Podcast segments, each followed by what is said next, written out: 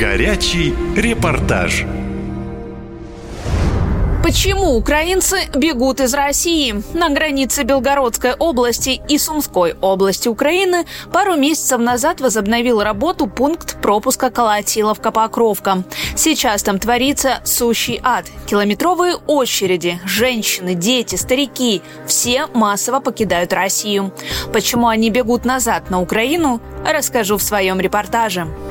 Погранпереход Колотиловка-Покровка – единственный на том участке границы. Здесь и раньше были очереди, но в октябре случился настоящий апокалипсис.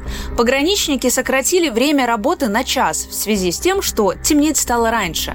Затем проход для гражданских ограничили из-за очередного обмена военнопленными и убитыми военными. В итоге в очереди на выезд из России скопилось 200 людей.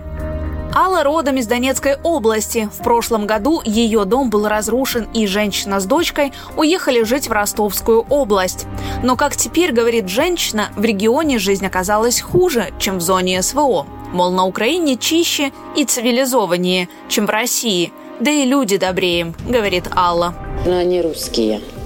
И они нас, украинцев, как таковых, они нас людей не считают. Мы не знаем, что от них ждать. И женщина тише паспорта смотрела, кричала, такая, с агрессией до нас относилась. Жители Луганской, Запорожской, Донецкой или Херсонской областей, чтобы попасть в Россию, должны пройти процедуру фильтрации на КПП «Колотиловка». Чтобы вернуться на Украину, таких процедур нет. Евгения выехала из Запорожской области с 2 маленькими детьми. Жила в Курской области, но теперь решила вернуться. Говорит, гражданство менять никогда не хотела. Да и в школах России давление на детей ужасное. Особенно на уроках истории. Поэтому решила вернуться назад, хоть и под обстрелами, но на Украине свободнее, говорит Евгения. Мой ребенок закончил 4 класс. Мы обратились в школу, где нам объяснили, что в 5 классе будет география, в которой внесены изменения, где Запорожская область, Херсонская область будет принадлежать уже России. И дети будут учиться по этой новой методике. Я против такого обучения, потому что мой ребенок знает, что Запорожье и Херсон — это Украина. Все сходило к тому, что нужно получать гражданство. Заставляли людей получать российские паспорта. Вы уже граждане России, поэтому вы обязаны получить. Поэтому я не хочу, у меня 2 сыновей. Они вырастут, и кого следующего они будут освобождать? Казахстан, Латвию, Литву, Эстонию, кого? На костылях, в инвалидных колясках, с детьми и просто молодые женщины.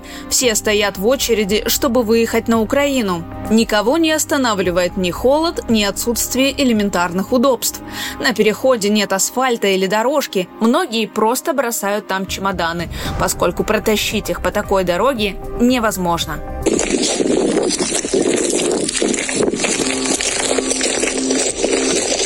Дорога, по которой едем 2 километра. Вот такие камни, щебень. В одну сторону конца и края не видно, где-то тамошня. И в другую сторону. Все вокруг заминировано. Нас предупредили. Ни шаг влево, ни шаг вправо. Все заминировано. Вот каменистая дорога. От одной тамошни к другой тамошни. И идите, народ. Поток желающих выехать на Украину увеличивается с каждым днем. Люди говорят, что по телевизору из Украины жизнь в России казалась им едва ли не сказкой, но в реальности все не так. Работы нет, цены высокие, террор в школах. Да и уровень медицины удивил, говорят женщины. На вопрос «Неужели под обстрелами лучше?» отвечают фразой из «Иронии судьбы». «Поживем – увидим». Катя Константинова, «Наша лента», из Белгородской области. «Наша лента». Веселим, сообщаем, удивляем.